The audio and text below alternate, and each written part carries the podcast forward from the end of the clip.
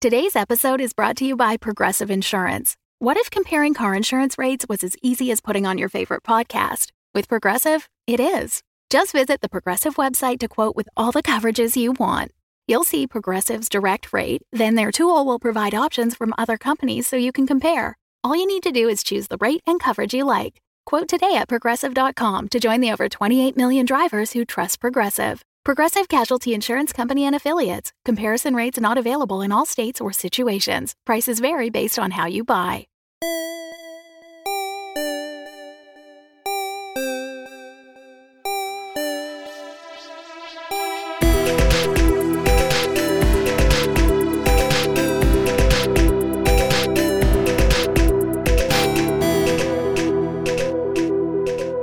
Hey everybody, Rev here. I'm the host and GM of The Crit Show. And if you aren't familiar with us, we are an actual play podcast which plays Monster of the Week and other powered by the Apocalypse games all in one dimension hopping story. Um, but I am actually here for a different purpose today. Evil Hat recently announced that they have a couple new games lined up for release in 2020, and I was able to sit down and chat with two of the creators of those games and hear about some of the mechanics, the playbooks, and just the things in general that make these games stand out. So sit back, relax, and take a few moments to learn about Girl by Moonlight and Thirsty Sword Lesbians. I am here with April Walsh, creator of one of Evil Hat Productions' newly announced games, Thirsty Sword Lesbians. Thank you for joining me. Thank you so much for having me. I'm very excited to talk about this. Could you tell us a little bit about what Thirsty Sword Lesbians is? Absolutely. Thirsty Sword Lesbians is a role playing game where you are disaster lesbians with swords who are falling in love, having angst, and it's a game that can take place in any setting where hearts race and swords cross. And this is a Powered by the Apocalypse game, correct? Yes, Thirsty Sword Lesbians is based on the Powered by the Apocalypse engine. It has the same basic dice mechanic that distributes results between narrative upbeats and mixed beats and downbeats and it has the playbook system. In this case, each of the playbooks, the different archetypes, are defined by a central emotional conflict. So, for instance, the trickster playbook is a character who craves emotional closeness, but they fear vulnerability. And they fear vulnerability to such an extent that they may literally wear a mask, but they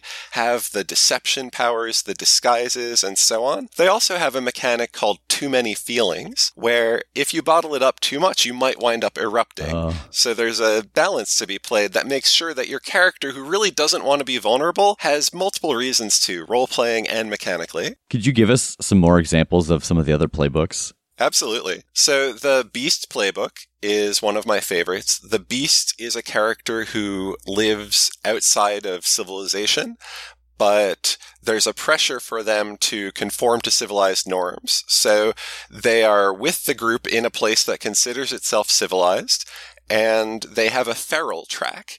And while they're at zero feral, then they're blending in, they're accepted, but they can't use their beast powers.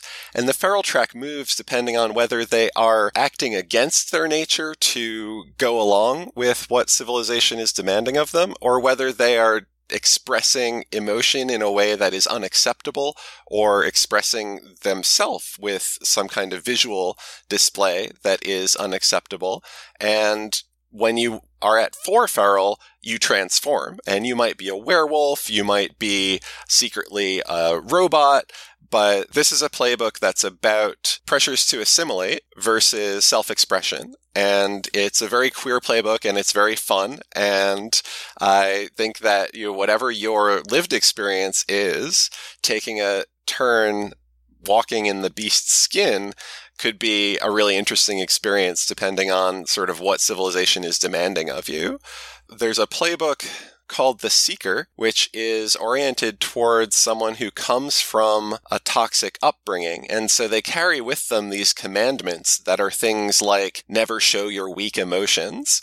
And they can earn this kind of sad currency called tradition that you can spend on things like placating the authority that issued the commandments. Or you can reject those commandments forever and write your own convictions about what you truly believe. And then you can be a sort of uh, melodrama hero where there are moves for what happens if you just shout your conviction at someone while you're in a tense situation. These are some of the ways that the playbooks focus on uh, part of a character's emotional journey. And of course, like many PBTA systems, one of the options for advancement is to move into a new playbook. So you might have a character who started out as the trickster and wound up feeling comfortable with expressing themselves and not wearing the mask and being vulnerable. But now they are in a situation where the adoring fans of their talk show have decided that they have a destiny and are putting all this pressure on them. And they're, they're going to take the chosen playbook, which is all about uh, social expectations versus what you personally really want for yourself. Just off the bat, I love especially with the time of year that we're recording this. I love The Seeker because it reminds me of so many holiday meals that I have had over the last couple of years of various conversations and different mindsets around the table. And part of figuring out what the setting is and the context is for your Thirsty Sword Lesbian story is coming up with two ish toxic powers. So this is a game term. Something is a toxic power when it is in the world representing a sort of toxic desire, influence, value agenda. So it could be a uh, exploitative megacorporation. It could be a colonialist empire, but it can also be something internal to your character's social order. So it could be a cult that is, has taken root inside of an otherwise sort of wholesome society that your characters are in. And that society is also an important part of setting up the story. But the toxic powers are something that you either the game master will come up with it before the scenario or you'll do it collaboratively. And then they are typically a constant source of inspiration for conflict external to the characters that's going to drive things forward. So, with the playbooks that you've described so far, can you talk a little bit about what some of the basic player moves are? Because I imagine from hearing the playbook so far that they might not be standard things like kick some ass or, you know, investigate a mystery or spout lore. uh, absolutely. So, all of the basic moves are there to specifically focus on some aspect of this very interpersonal or emotional story that's happening.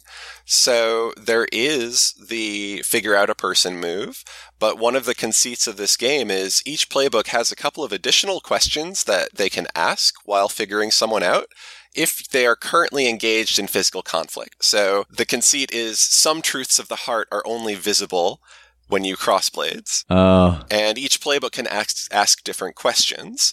So the scoundrel, who is one of the more questionable playbooks in terms of their values, really struggles with loyalty. The scoundrel is constantly looking to the next horizon. And when they're crossing blades with someone, one of the questions they get to ask is what would make you run away with me? Uh. What would make you shirk your, your duties, right? Yeah. So a lot of the internal conflicts are reflected in what the characters bring out in the PCs and NPCs around them as well. I've drifted a little bit from the question that you asked, which is to talk about the moves, because I got excited about figuring people out across crossed blades, yeah. because that's really a central aesthetic of this game is getting into sword fights and coming out of them with a better understanding of the person that you were fighting against or making out with them, or sometimes you really do have to try to incapacitate someone. And that's just an unfortunate truth of being a marginalized person fighting for justice is that's a thing that occurs in these narratives. So the fight move is present and it probably doesn't look like what fight moves look like in other PBTA systems. There's no physical harm that this game really cares about. I care about what you feel. And so when you are fighting, the consequences for you as the person initiating it are always present. There's no sort of cost free, glorious moment of doing some fight at somebody, it's going to cost you something. That's often a condition. So for anyone who has played Masks, this is a really cool mechanic that the Masks team came up with that replaces any kind of you know physical harm track with these emotional conditions like angry or frightened or hopeless. And these are things that are difficult to deal with. And if you get too many of them then that's a problem for you. So fighting will usually have some kind of emotional toll on you but it can also wind up giving you some emotional influence over the person that you are so sort of intimately engaged with. And one of the things the game tells GMs in adjudicating this is you're not rolling fight every time your sword is out. Sometimes you're trying to figure somebody out and you're just defending yourself long enough to do that. The fight move gives you a bunch of different paths out of trading blows because typically trading blows is not the most interesting thing that could happen in the story at that moment. So it's a way that you can wind up with better understanding or emotional leverage and then take the story in a new direction. That's not someone gets beat over the head until they are done having influence over the story because that's not the kind of story that we're going to tell. Yeah. You can, but the game will invite you to do a bunch of different things as well. Before we sat down to record, you had talked to me a little bit about the types of stories um, and influences that you had in creating this game. Can you talk about that a little bit? Yeah, I don't know if this is a universal experience, but it's certainly common in a lot of my circles to be watching mass media program and scream, make it gay, you cowards. and sometimes that's intentional queer baiting. Sometimes it's just subtext that shows up that the show's creators don't get. And then we go and we write fanfic about it. So that sort of urge to see stories that celebrate queer love and power that are positive and earnest and romantic was a big impetus towards wanting to experience those stories at the table as a role player. And ultimately, I decided to make a game specifically geared for those kinds of stories. So this is the kind of game that does not have a specific setting that you have to play in. Rather, it's about a family of stories where you have this aesthetic of sword fighting and you have earnest romantic interactions. And if you port something into it, if you port Star Wars into it with lightsabers, if you port Highlander into it with immortal sword fighters, you're going to wind up with something that feels a lot like slash fic of those shows because your characters will be flirting. Your characters don't just want to cut each other's heads off. They actually want to make out. And you you have interesting narrative obstacles to that. So one of the basic moves is whenever you want, you can declare that your character has become smitten with somebody else. And there's nothing that's going to tell you now you're smitten. That's entirely up to you. There are strings that suggest that people have emotional leverage over you, but this smitten mechanic is always up to you. And what it requires is that you answer a sort of very loaded question from your playbook. So, in the case of the scoundrel who has trouble with loyalty and seeks new horizons, the question is why would your relationship never last? For the trickster who's so afraid about being vulnerable and open, the question is what secret do you have that you are sure would make them reject you? Mm. So, as soon as you invoke the smitten move, you're telling the table, this is a thing that I would be excited to explore, and here's why that would be an exciting story, because there's a significant obstacle to it, and that obstacle relates directly to the emotional conflict that my playbook tells me my character is centered around. So that's a part of drawing in some of the tropes from fan fiction, romances. I think in terms of mass media experiences, if you have ever seen The Princess Bride, uh, if you've never seen it, I'm going to spoil The Princess Bride. It's that scene where Westley and Inigo are dueling at the tops of the cliffs of insanity, and they're flirting, saying, "Oh, you have this sword style. Oh, I'm not left-handed," and they wind up pressing blades, and Westley's back against the wall, rocks crumbling, and then Inigo leans in and kisses him passionately, and that's that's the scene from The Princess Bride. I'm sure you remember it. What that this game is closest to emulating. Sorry, I'm trying to think of what to flow into next. That's so good. Um, do you have any advice or tips for folks when they get a hold of this game and they want to create these worlds, they want to create these characters? Do you have any pointers or suggestions or even sources for them to look at to get a better feel for the possibility of the worlds they might be creating. So, in the book as written, there are four really fleshed out scenarios that you can start with, and they range from Gal Paladins, which is a more Euro flavored fantasy, or the Constellation Festival, which is a very community oriented session, to Queers in Space, and there are also a couple dozen shorter prompts, many of which are sort of the base inspiration for a sword fighting lesbian action romance. And then there are also a ton of examples and suggestions for tweaking aspects of the game to even go beyond swords. So it talks about what's the role of conflict in this game? Like, what's the role of the swords? And the role is that it brings two characters into this one on one, very close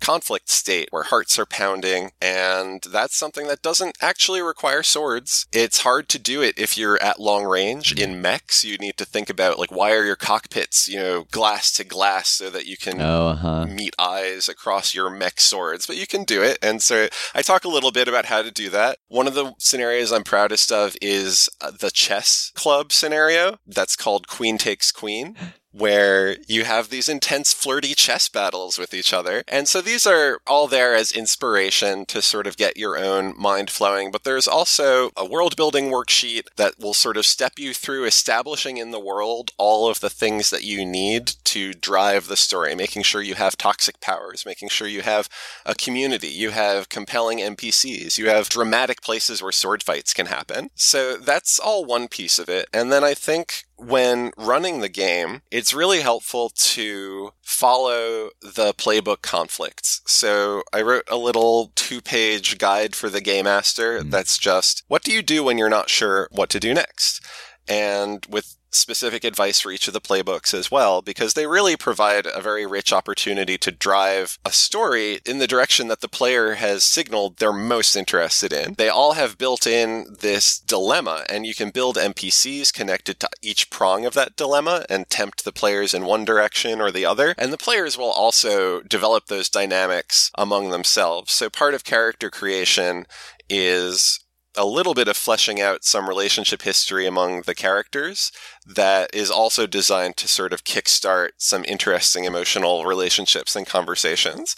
I think one place where GMs coming from other systems will will occasionally get caught up is that the game does not have detailed resolution mechanics for things that are not that don't have an emotional significance. So, if you want your story to be about climbing walls and picking locks, and you really want to zoom in on that, you can. You might wind up rolling a lot of the defy danger move, or if it's really core to your campaign idea, you might write your own custom move for it. And uh, there's a section with guidance for that and suggestions. You know, does this need a move? Do you need to roll for this? Because I'm very much of the philosophy that you are only going to roll if every outcome is going to be interesting in some way. Yeah. And what we are most interested in is the character's conflicts and feelings. And part of sort of expressing that design philosophy is the way that I describe the 10 plus, 7 through 9, 6 minus results is as a narrative upbeat, a mixed beat, or a downbeat.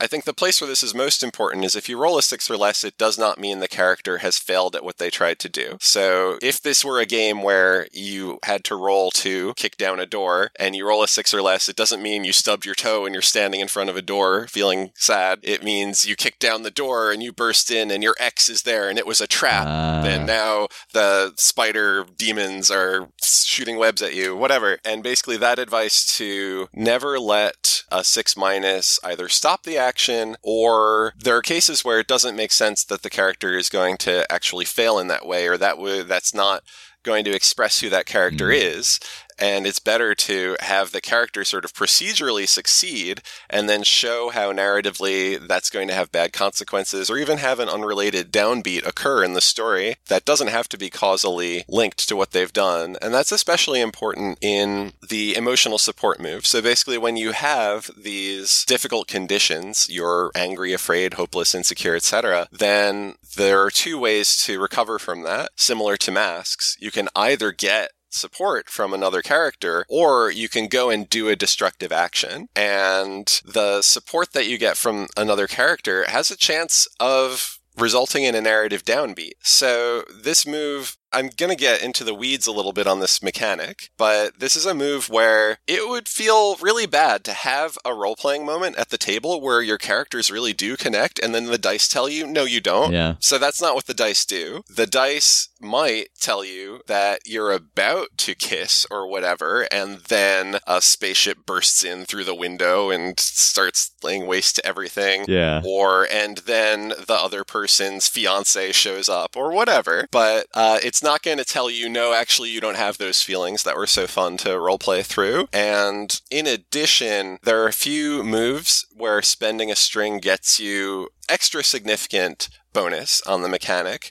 Those are places where the connection between the characters is something that you can pull on to push towards a narrative upbeat there because you as the player want that to be what happens in the story. So this is part of a whole bunch of tools around the way that the game distributes narrative authority and um, ties into safety and consent topics as well. So, on that idea of narrative authority, I'm sitting here thinking about even some of the scenarios that you've mentioned and, you know, tracking a character through. You obviously have run this game a lot. You've seen some other people run the game as well. Like, is it difficult with these strong battles and strong emotions? Is it difficult to share the spotlight? How do you go about sharing the spotlight around the table? Yeah, that's an interesting question. There's a part of that that is general you moderating a conversation, but the game tries to help you to do that in a few different ways. So, one way is that there are moves where the person initiating the move is not the only person who's going to make narrative contributions in the course of resolving the move. Hmm. So, for instance, if I'm trying to emotionally support you, I'm going to say what I'm doing. You're going to say if that's something that might be meaningful Hmm. and whether you open up to me over it. And then if one of us is smitten with the other, that also affects the outcome. And you can choose to become smitten in the course of the move, and that'll affect the outcome.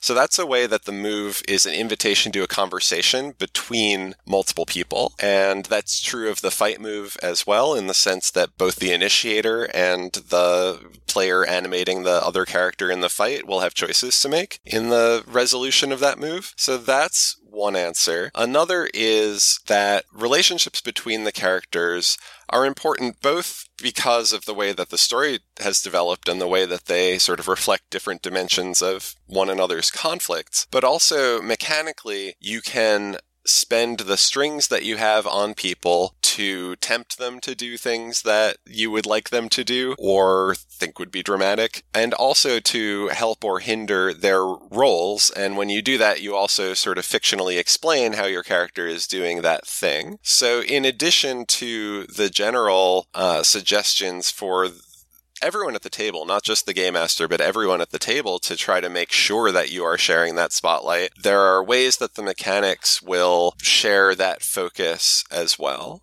So when we play here at our table, you know, we have the luxury of having known each other for a very long time. And so we know the things that people are comfortable with, you know, the lines not to cross. How do you deal with that in a game about vulnerability and also about physical violence or also physical closeness and desire? So, absolutely, that's critically important. And when you're trying to tell a story about emotional issues, then you're only going to be able to do that if everyone at the table feels safe doing that. Mm. And if they don't, then they will not engage at that level and you won't be able to sort of tell those stories. So the game has a multi pronged approach to protecting and honoring player consent and safety. So first of all, it's baked into the moves. There's no mechanic that's going to tell you actually your character does something. Actually your character falls in love. That is always for you to decide. And there are mechanics that will tempt you. So you can have that experience of feeling a temptation to do something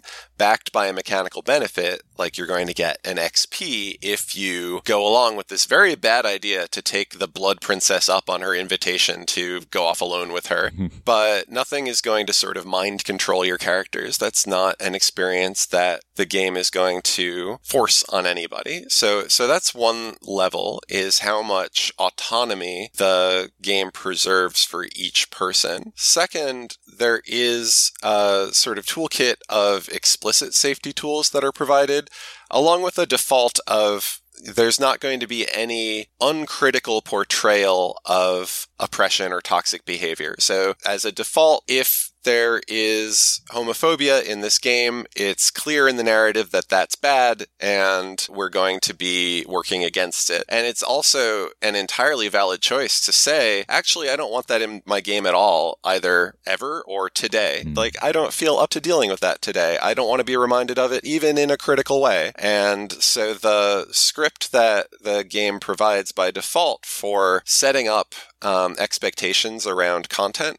and safety tries to set that norm that we're all looking out for each other. And that's a third prong beyond whatever, you know, the words are in the book.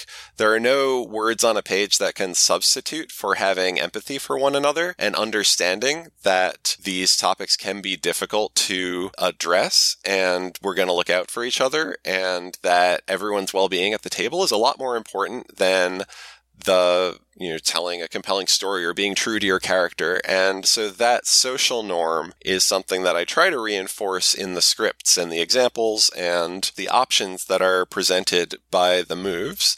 And then finally at the end of every session there's a little move that will grant you some xp for doing things that are within the genre. And so this is a group reward. Everyone gets the same number of xp so if someone leaps into danger with daring and panache someone confesses their love but also, if someone has invoked any of the safety tools, then everyone at the table gets an XP. And that can be as simple as, I want to check in. Does anyone need a bathroom break? Or it could be as heavy as, uh, an example that I don't want to bring up, mm-hmm. right? Yeah. So that serves two purposes. One, it encourages people to be thinking about using the safety tools. And two, it's a moment at the end of every session to think, did we not use those tools because we didn't need them? Or was there something that kept us from stepping up for mm. our safety or the safety of somebody else. And if that happened at the end of a session where there was sort of something unresolved and people need a little care, then it's a little reminder to do that. So I think safety and consent is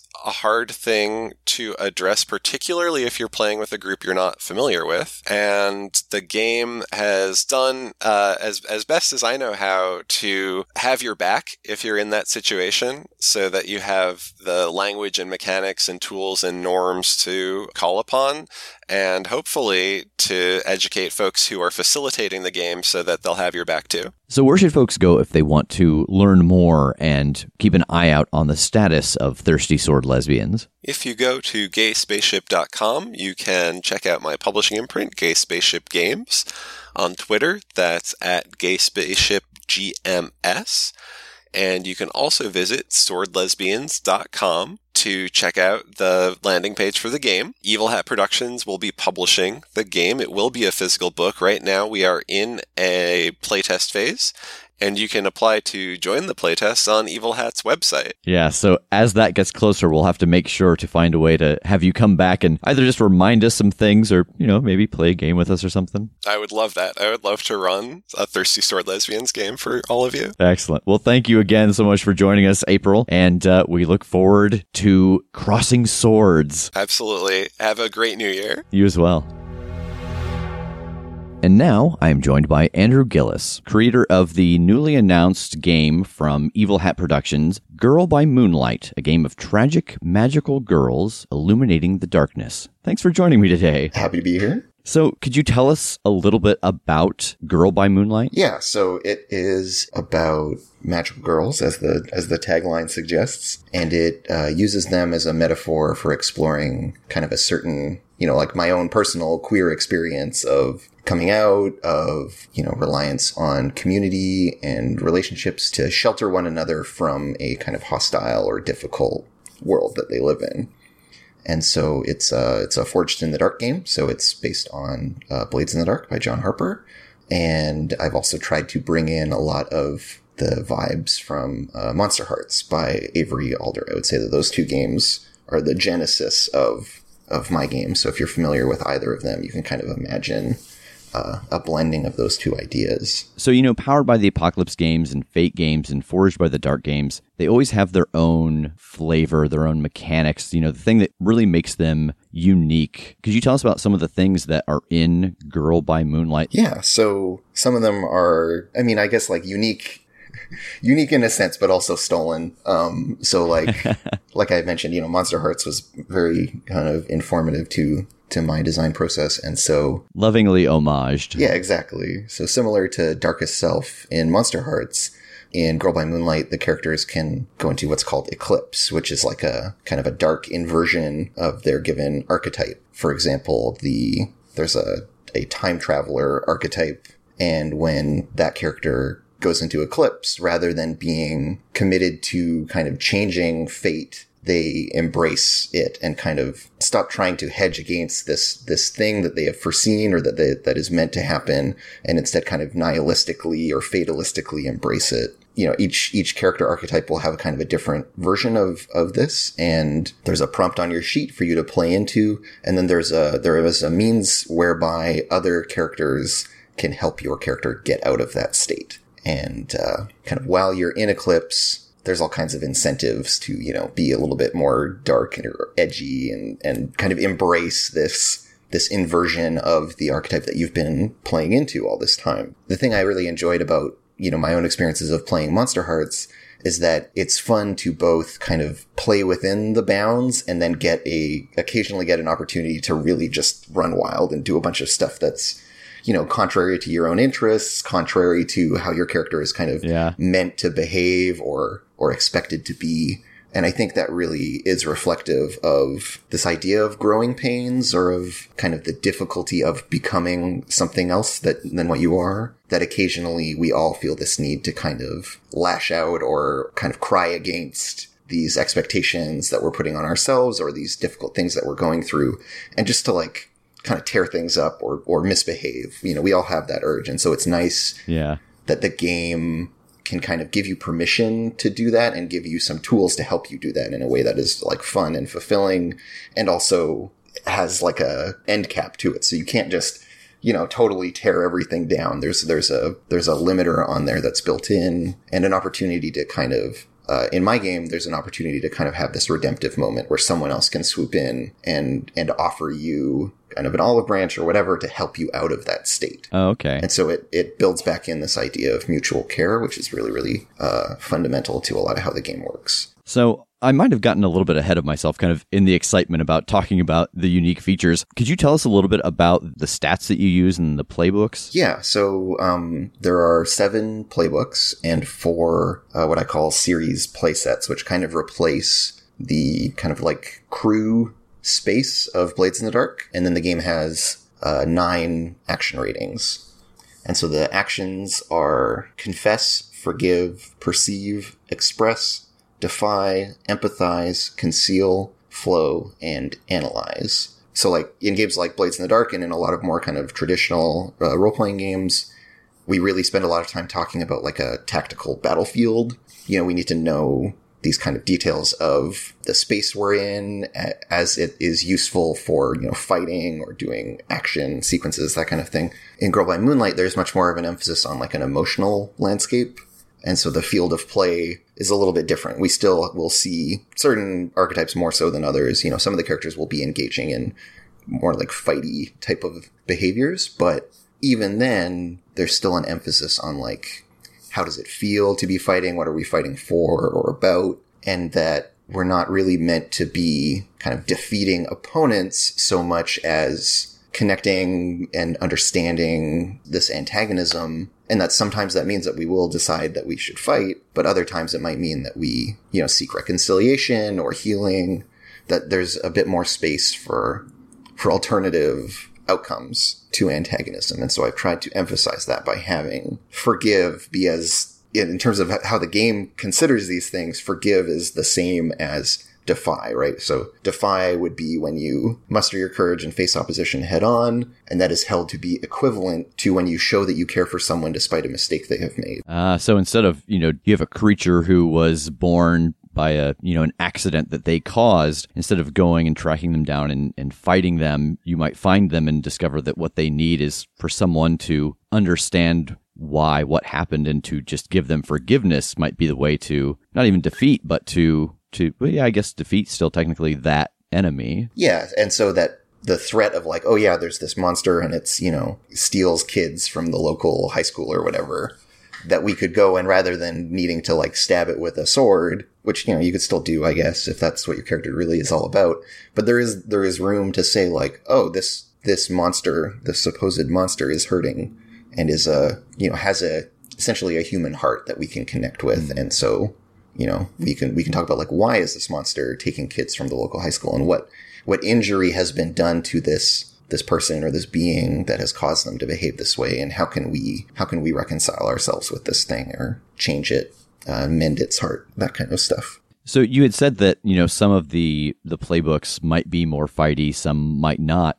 Um, what are some of the playbooks? They range from the unlikely hero, which uh, is kind of like a not quite there yet magical girl uh, who's still kind of figuring out their power and doesn't doesn't really have access to a lot of the like superhero stuff uh, straight away, and they have this kind of built-in uh, narrative arc of of discovering and accessing that power and it and a transformation that occurs within the character. So at first, you can't transcend, which is how you use all your like magical girl powers. You just can't. Everyone else can, and your character can't. um, and at some point, in some clutch moment where only you can save someone, your power kind of manifests and kicks on, and then you switch over to this other mode and remain a little bit like unsteady on your feet, but you you have this power now. And so their arc and their kind of archetype is kind of innately hopeful and a little bit naive, and a lot of the kind of stuff that they get in their sheet reflects that. So I would say that they're very much at the forefront of this idea of like understanding and forgiving and trying to heal or mend in part because they like can't fight effectively at first Yeah. um, but also because you know that's still important and when they when they do finally get their powers it's probably more likely to be in that restorative vein just because of the place that they start out at and the, the different perspective that they'll have and they're kind of meant to be in contrast to characters like uh, let's see who's probably the most fighty i would expect it would be the outsider and the outsider is built on this idea of having a rival and a really a really fun pairing would be for their rival to be the unlikely hero i really like playing that way Oh, okay. So like a rival within the team. yeah Okay. pretty much all of your uh, special abilities point at this rival and interact with them in some way. So it's about like, you know, like you can always know where they are. You can like appear suddenly wherever they are and like help them out just to kind of show them up. And the game does not require that it make much sense necessarily, but because Yeah. because you know you're rivals, so of course you're there, right? Like your archetype kind of demands access to that person, and so you get it all the time, which is really fun. And so the outsider also carries uh, some options around being like a former former baddie, uh, and so they get to have access to speaking with or engaging with the antagonism in a different way because they kind of used to be one of them and have switched sides is kind of one of the ways you can play it. And so depending on which angle you take with them, you know, they can be this kind of like brash, maybe even arrogant character who's always trying to like outdo one of the other protagonists and you get to decide kind of what those reasonings are but they are they are geared more towards direct opposition on account of that that brash nature right? Of just being mm. like oh why are you trying to you know why are you trying to like talk to this thing? What's wrong you dummy? Like i'll i'll show you what needs to happen is this and you go and like punch the thing or whatever because that's just who you are. But there's also room for doing that and having that lead to or be a setup for that other softer approach. It's not necessarily so that this character is trying to like, you know, beat down the monster's hit points and then someone else is trying to like talk to it and that operates on a different mechanical plane or whatever. These things all mm. can serve each other. So like my outsider who is rivals to this unlikely hero, we have this argument about how we should solve things. I go off and try to beat it up, but that action can still set up ultimately the unlikely hero forgiving this creature or whatever, right? Like through me fighting with it, we see this other side of it, and then someone else swoops in to kind of finish it with this different approach. So despite being a rival, the outsider is always still part of the team and is still helping out. It's just that their approach is probably very different than a lot of the other characters, and then their motivations are different. But ultimately, we all are still on the same team. And that's really, really another thing that's very fundamental to the game is that the characters are always, at the end of the day, a functional team. Even, even the outsider who is in it for a lot of the wrong reasons is going to contribute to the, the cause. And yeah, and so there are a bunch of other uh, archetypes that range uh, through you know various tropes that we would recognize from magical girl fiction. So like there's the Enigma, who is the tuxedo mask playbook. You're aloof, oh. mysterious. You know, you swoop in at the last moment to save the day, and no one knows that their friend so and so is also this you know mysterious masked hero. Um, you get to keep that kind of superhero identity split, and there are a bunch of things that play around with that. There's also the Guardian who lives by a code, and actually, I'm really I really like this uh, ability, so I'm going to read it out. So they have a, a, a, move that they always get called Honor Bound, which says you live by a code. Your code forgives all but one of the following violence, lying, admitting fault, asking for help. And so you only get to do one of those things. So if you can do violence, you can never admit fault or ask for help. Oh, wow. If you, if you can lie, then you can never do violence. So you kind of have to make this choice about like this difficult choice of what is the one thing that I am permitting myself. Um, and whatever you end up choosing, you end up missing out on a bunch of other things that you might, you know, as a player or as a character, your character might want to do those things. And so you know, you, it's not mind control, obviously, like your character can still break their code, but there's incentives for not doing so. And it's meant to signal like this is, this is what your character is about, is about having these rules that you live by mm-hmm. and the complexity of trying to get other people to do that as well. And, you know, that it's, it's often not possible to do the right thing and still honor your, you know, your rigid code that you live by. And it doesn't get to change. you know, you're, you're kind of locked in and committed because that's how those kinds of things work. So in addition to that, there's the Harmony, who is based on Garnet from Steven Universe, who's a, so they're an embodied relationship. Uh, there's the Time Traveler, who I mentioned earlier, who is you know, has traveled through time in some way. And that can be more or less met literal or metaphorical, depending on your, you know, tastes and, and needs of your setting. But the big thing that matters is that they are here to prevent a dark fate from happening for someone else. And so they're kind of deeply invested in a particular character and a bad thing that they fear will happen to that character. There's the stranger who has a different relationship to emotion and uh, kind of empathy than the other characters do. Uh, and so while they are kind of at a remove, they still have all these feelings, but they kind of happen internally more so than getting expressed outwardly. They really struggle to, with that. And so the playbook kind of explores a bunch of those ideas around kind of limited access to vulnerability and being able to share with other people and the ways that you can get around that. And yeah, that's the list. So I have these these seven archetypes, which it's not an exhaustive list, but I think these are the ones that you know most appealed to me, and I wanted to have a tightly curated set. So I've tried to keep some good variety and options for people, but I still wanted to have like a this is the character set. It's a little bit narrow um, but it's going to give you an experience, a particular experience, pretty consistently. I'm curious, is there in this game that element of like I'm starting to think about all the different sources that I know for this type of, of story or setup or team play. Is there an element for the, you know, I'm thinking of all of those different spirits and cats and various things that have that otherworldly knowledge that kind of sometimes follow around one of the characters to to help them. Right. The uh the kind of lore mouthpiece of the setting. Yeah. Yes, yeah. So rather than put that in one player's hands, uh what I've elected to do is uh, so for any given uh, series, which is kind of the like the big kind of overarching sheet that encompasses antagonism and kind of like the team for the for the magical girls as well, uh, and these playsets as I call them, it's like three different sheets typically, uh, and so there's some stuff that is for the protagonists, and there's always one sheet for the director. The director's sheet has this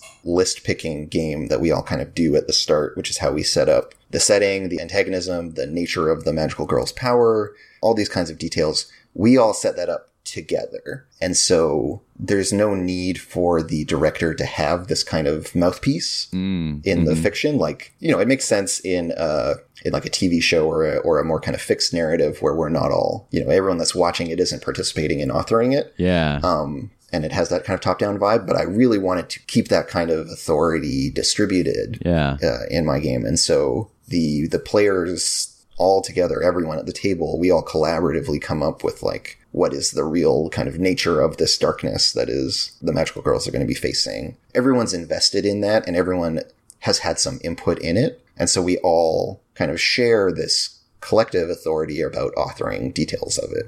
So there's room for someone's character to be, and I think I've I watched uh, an actual play of the game where someone was that kind of like mascot Uh-huh. character. I think they played a guardian, and they were like someone's little dog, Oh. little like cute puppy, Yeah. and that talked to them, and and you know their day to day struggles were about being a super intelligent dog that everyone just treated like a regular dog, um, which was really funny and cute, uh, and still still managed to be poignant, which was very well done by them. Yeah. Uh, but then, yeah, they also had this like transformation into this like superhero mode. And so it was like a little bit of a different twist where, like, you know, in Sailor Moon, the cats just know things and don't have direct power. They kind of spanned a little bit of space between like being that knowledgeable elder figure, but then also like fighting and doing stuff.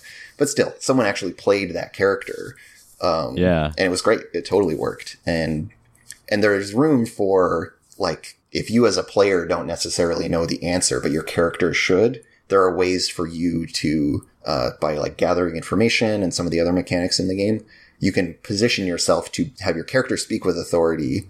So yeah, there's much more of an emphasis on you know to finally answer your question. There's much more of an emphasis on us collectively establishing those details rather than kind of one person needing to carry all of that load Mm. because I'm not a big fan of games that require that ask that much of one player specifically to be Yeah. like cool. So everyone else only needs to like deal with this very tightly contained thing of like they're just playing a character and then you Yeah. you my poor victim you got to do all this stuff and it's like really open-ended and poorly defined and and you know endlessly sprawls is kind of my experience of like being a, a DM in a lot of games. So I've tried to relieve some of that pressure and redistribute some of that authority in ways that that will make the experience more enjoyable, I think, for everyone.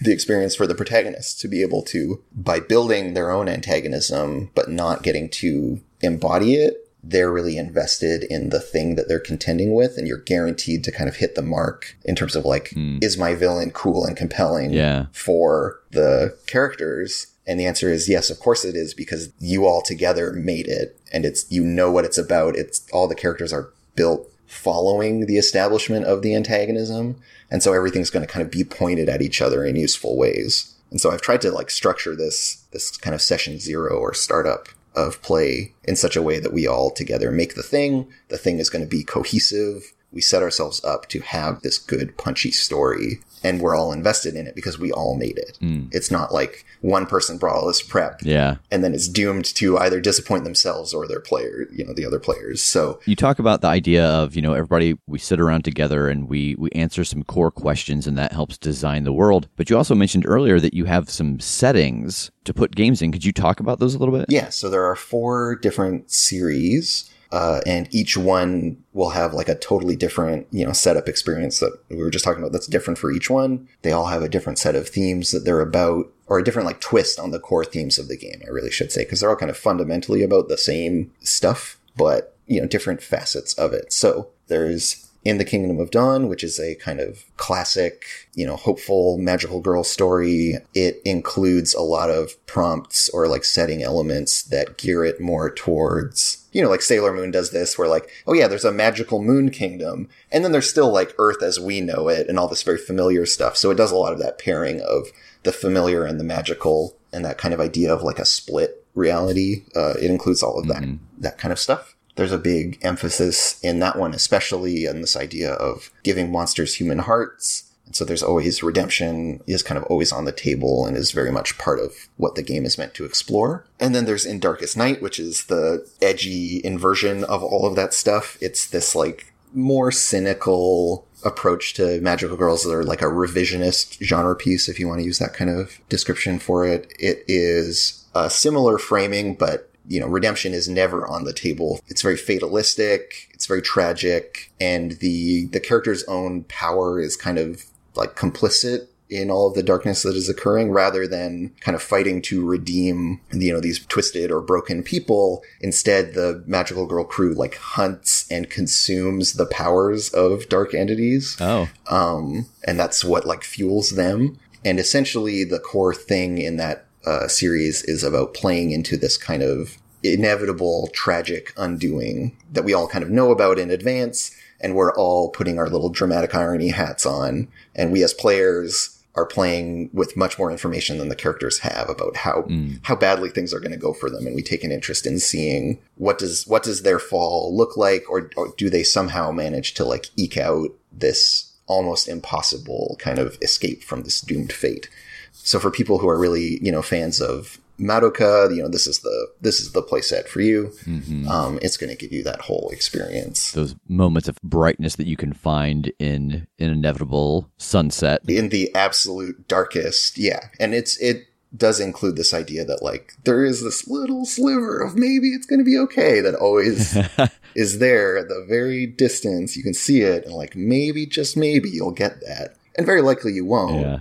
But the characters certainly believe very strongly in that hope and are and are struggling towards it and fighting for it, which I think is really is really beautiful. And I I really like that kind of play. So I wanted to make something that could support and enable and kind of indulge in that stuff. Yeah, there's something very touching about, you know, a world where you have very little hope and you have this group of characters who are fighting against all odds. Um, there's something that kind of gets me about that compared to a, you know, a world where everything is a little nicer and a little more hopeful and they're trying to stop the coming darkness. I love people who are fighting against the darkness that is already here. Yeah, it's very much the like the stakes are super super high and the costs are very severe. It's just like this really exaggerated, uh, very punchy kind of narrative. The remaining two, there's Sea of Stars, which is uh, magical girls piloting giant robots fighting the leviathans who have who have come to destroy the last remnants of humanity, and so it's uh it's uh, inspired by Diebuster and a couple other kind of weird niche shows uh, that work within that space of combining, yeah, giant robots. In this case, giant emotional robots called engines, uh, and then these what's the word kaiju Yeah. kind of analogs in the Leviathans. Um, my mind just kept going to Uchu Kaiju, which is space monster, which is my favorite subcategory of that. Um, but yeah, so there there is this you know last bastion of humanity that the crew is kind of fighting to protect, but in the course of surviving against this extinction level threat, humanity kind of has become a monster or has created these institutions that are monstrous in order to survive. Mm. And so the big central tension in On a Sea of Stars is that the characters are kind of caught between two different types of monsters. There's the kind of very literal, they're giant alien space squid things that have come to just destroy the planet for some reason that we don't understand. There's that kind of monster monstrousness.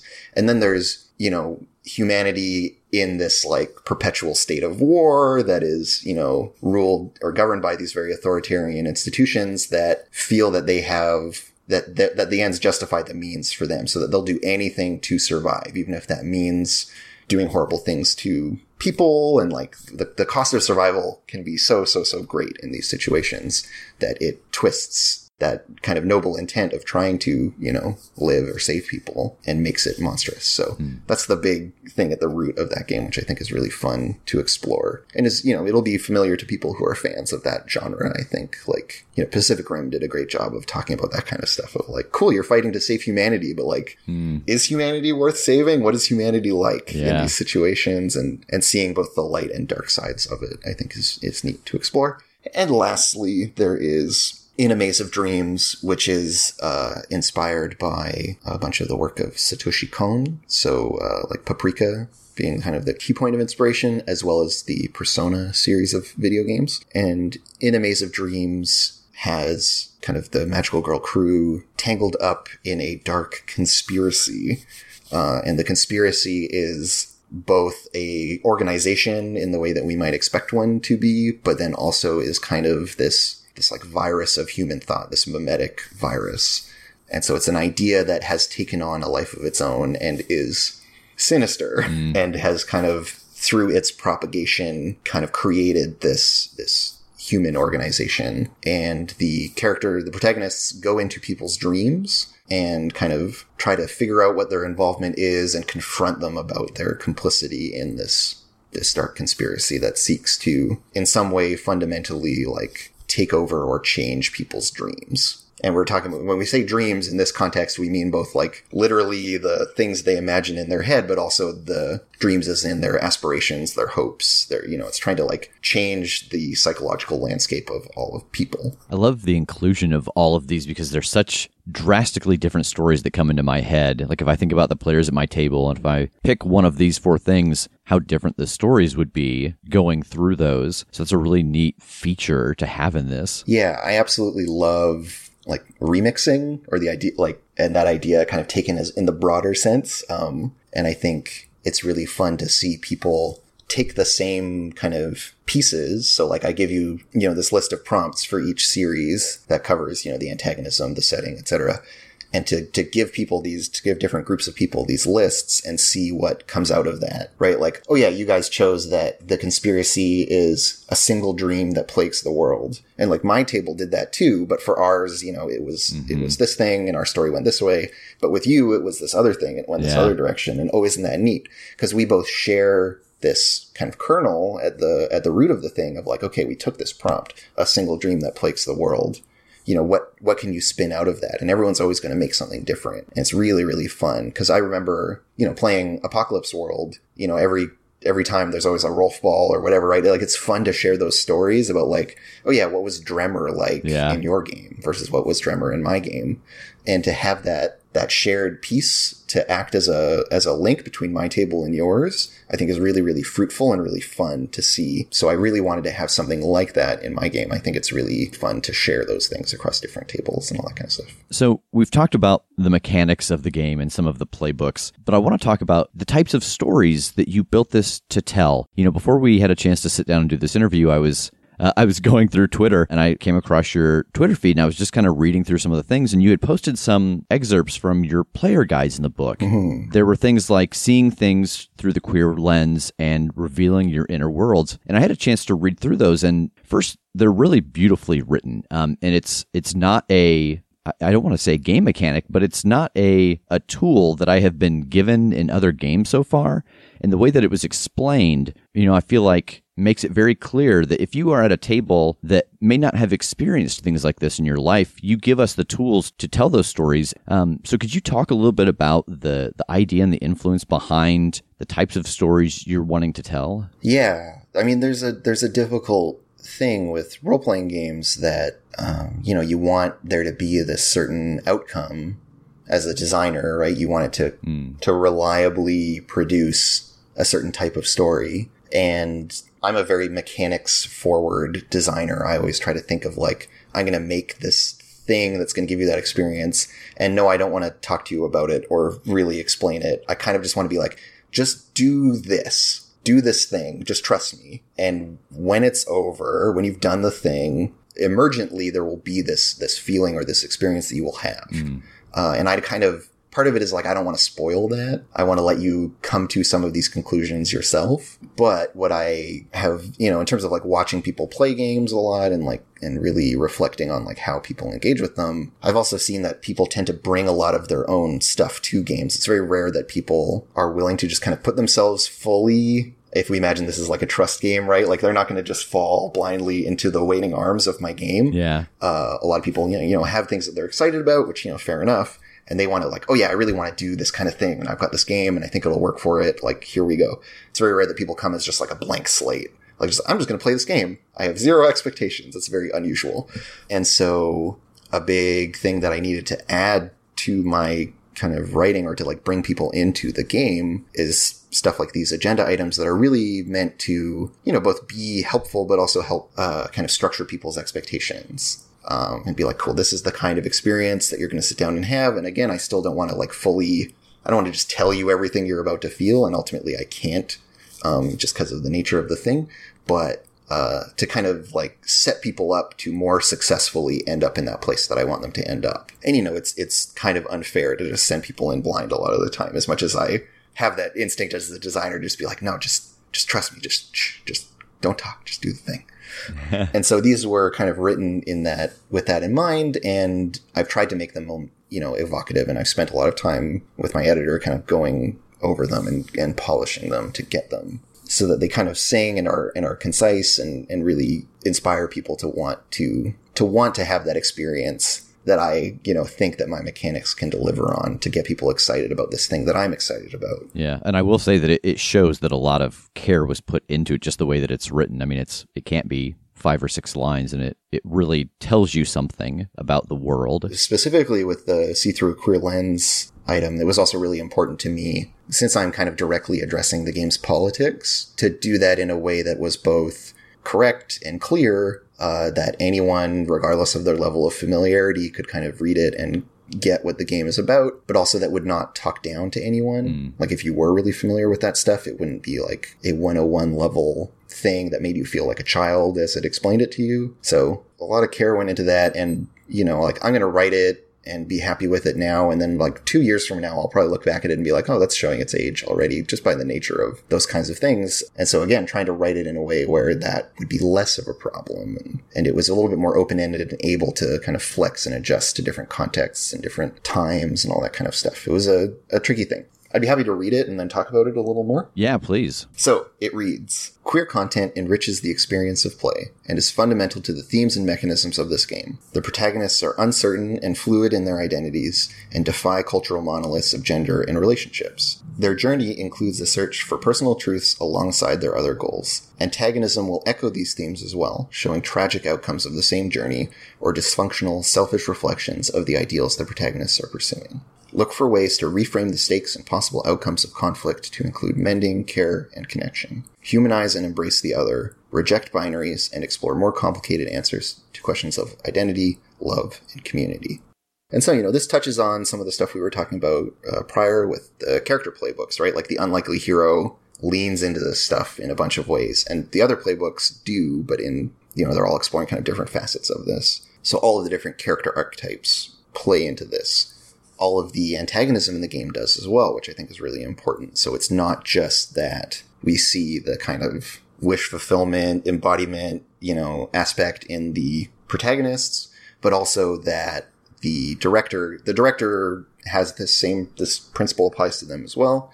And they are, through their play and through their expression, working towards the same goal um, when they show antagonism. It shouldn't just be like, oh yeah, this person is bad. They're super bad. They twirl their mustache. They tie you to the train tracks. They're that kind of person. It's like, you know, they'll have a reason for doing what they're doing. And it's going to be a reasoning that is probably familiar to or relatable for the protagonists. They're going to be, as it says, like a dark inversion or a dysfunctional selfish reflection of the ideals that the protagonists have. So that might be someone who who had that same kind of formative experience, but it sent them in this totally different direction of like, oh, what I need to do is like close off and never trust anyone and just carve out my own space. I think we've all kind of seen this in fiction and you know in our own lives. We'll see people who have yeah.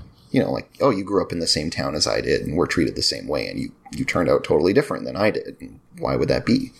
And so the game invites you to consider the kind of humanity of the, the other or the adversary and for the characters in the fiction to actively embrace that and explore that as well. It's not just that we as players through the kind of narration at the back end see like, oh yeah, it was super sad or like, oh, how tragic that that person really was like nice all along. The characters should see that and should understand that and engage with that more directly.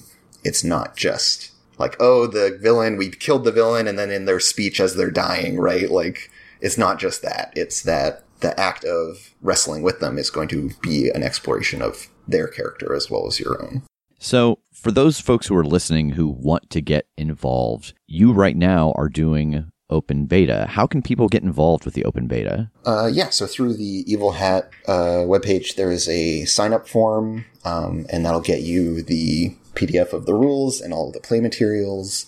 And then it will also ask you to, when you're done, to fill out a survey and because this is kind of the beta stage and also I have a so I have a background in uh, games testing, and so I'm very like testing is a big deal for me, and I feel a certain need for rigor around it.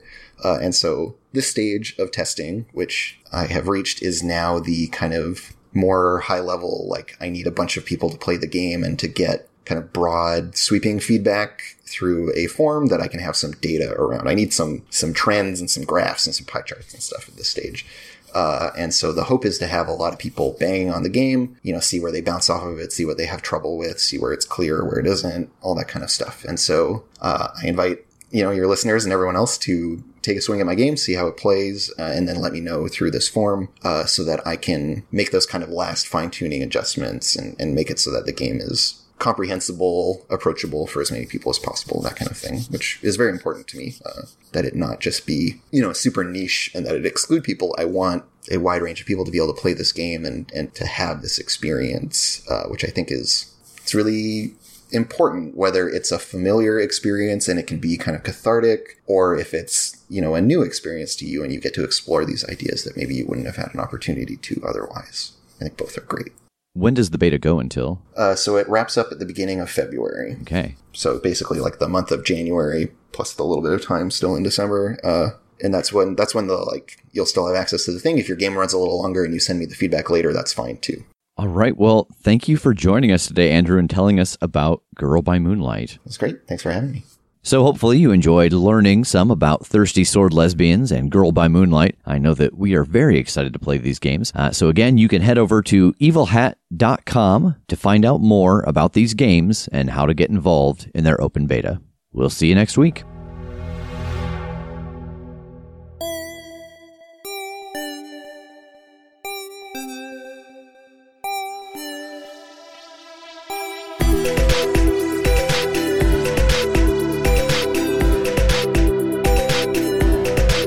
Crit Show is a Crit Show Studios production, edited and produced by Brandon Wentz with music by Jake Pierle. You can find more information about us at thecritshowpodcast.com. To keep up to date with upcoming live shows, contests, and other special events, follow us at The Crit Show on Facebook, Instagram, and Twitter. For even more weekly content, join us at patreon.com slash The Crit Show.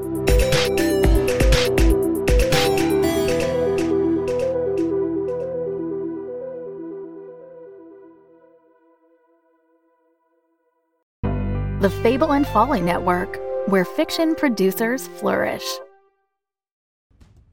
My friend Shayna was like, just so you know, everyone in the Villainous League is coming to kill you. And I was like, oh boy. Imagine NPR in the MCU, the Daily Planet style desk, car talk for jetpacks. It's these American supers. 100% invisible. The speech bubble. It's sequential. The utility belt. Superhuman Public Radio is a fiction podcast telling the hilarious and heartbreaking stories of people in a superpowered world. I thought I was going to die. An invisible car in Chicago? Are we supervillains? These are the stories that fall between the panels of comic books. I think they knew that I didn't mean to do that to Arizona. Wasabi! Oh my god, Quantum! He could kill himself! Kid, I feel like you're not giving this problem your all. No, no, but yes, I guess most people would call them a death squad. Ta-da. Superhuman Public Radio. Superhuman stories. The only limits are your imagination, and I have a wild imagination. New episodes every Wednesday, wherever you get your podcasts. This is SPR. Name the supervillain, and we've done the gig. But these Wall Street types that lack the answers to, yikes.